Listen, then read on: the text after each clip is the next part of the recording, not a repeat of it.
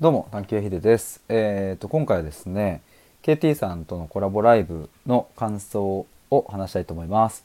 ちょうど先ほど第4回の今更聞けない政治シリーズですね、を、やってきました。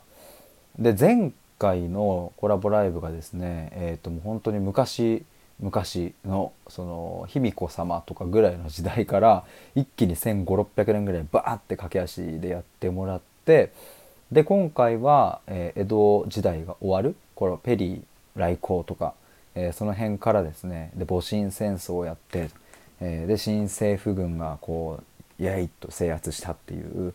ぐらいのところの話をこうしてもらいました。でですね、も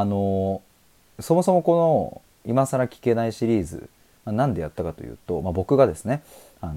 今の社会の仕組みや政治のこと知らないとさすがにっていう思いで、始めたんですが、ついに次回からですね、本当に今の政治に直結するようなところのお話に入るということで、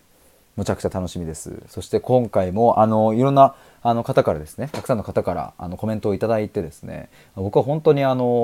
自分がその